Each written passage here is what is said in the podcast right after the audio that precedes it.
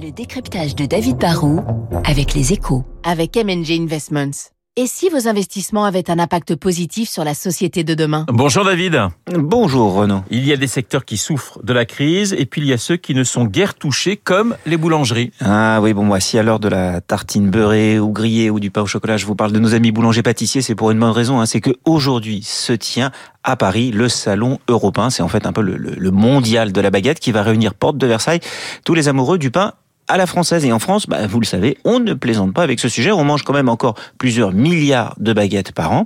Et même si le nombre de boulangeries diminue, hein, puisqu'on est quand même passé de, plus de 50 000 dans les années 50 à 33 000 aujourd'hui, ce qui fait qu'il y en a quand même pratiquement autant que nos chères communes. Et comme le dit le, professeur américain Stephen Kaplan, qui a écrit, il faut le savoir, une vingtaine de livres sur notre passion pour la boulangerie et le pain, pour comprendre l'histoire de France, il faut comprendre l'histoire du pain.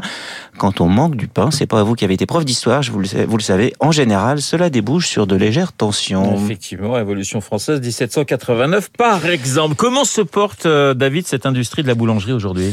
Bah, Le marché est bon. Hein. On parle d'un chiffre d'affaires qui a dépassé l'an dernier les 11 milliards d'euros, et c'est un secteur qui a résisté à la crise du Covid. Pendant les confinements, les boulangeries sont bien sûr restées ouvertes. Commerce essentiel oblige. Du coup, le marché de la restauration a emporté euh, a globalement reculé de 25% depuis 2019, hein, avant le Covid, mais le segment de la boulangerie a lui progressé de 1%.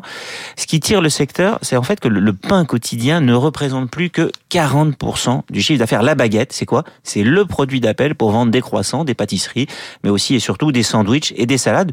Du coup, on passe un peu des, artisans indépendants à une activité qui se structure autour de chaînes. Paul ou la brioche dorée avait ouvert la voie, mais depuis, il y en a eu plein d'autres, plein d'autres groupes qui se mettent sur les ronds-points ou dans les centres commerciaux. David, ça veut dire que les artisans sont un peu condamnés?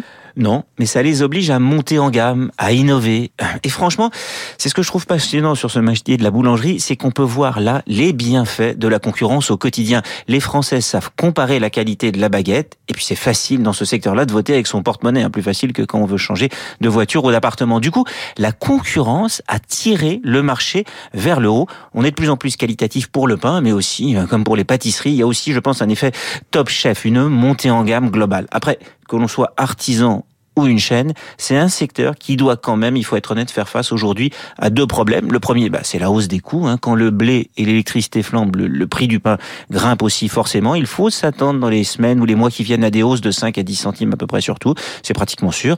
Ensuite, comme dans plein de secteurs dans lesquels les conditions de travail sont relativement pénibles, même s'il y a eu une mécanisation, hein, on n'est plus au boulanger de, de Pagnol, on manque cruellement de main d'œuvre. Avant la crise, les boulangers cherchaient 9000 salariés.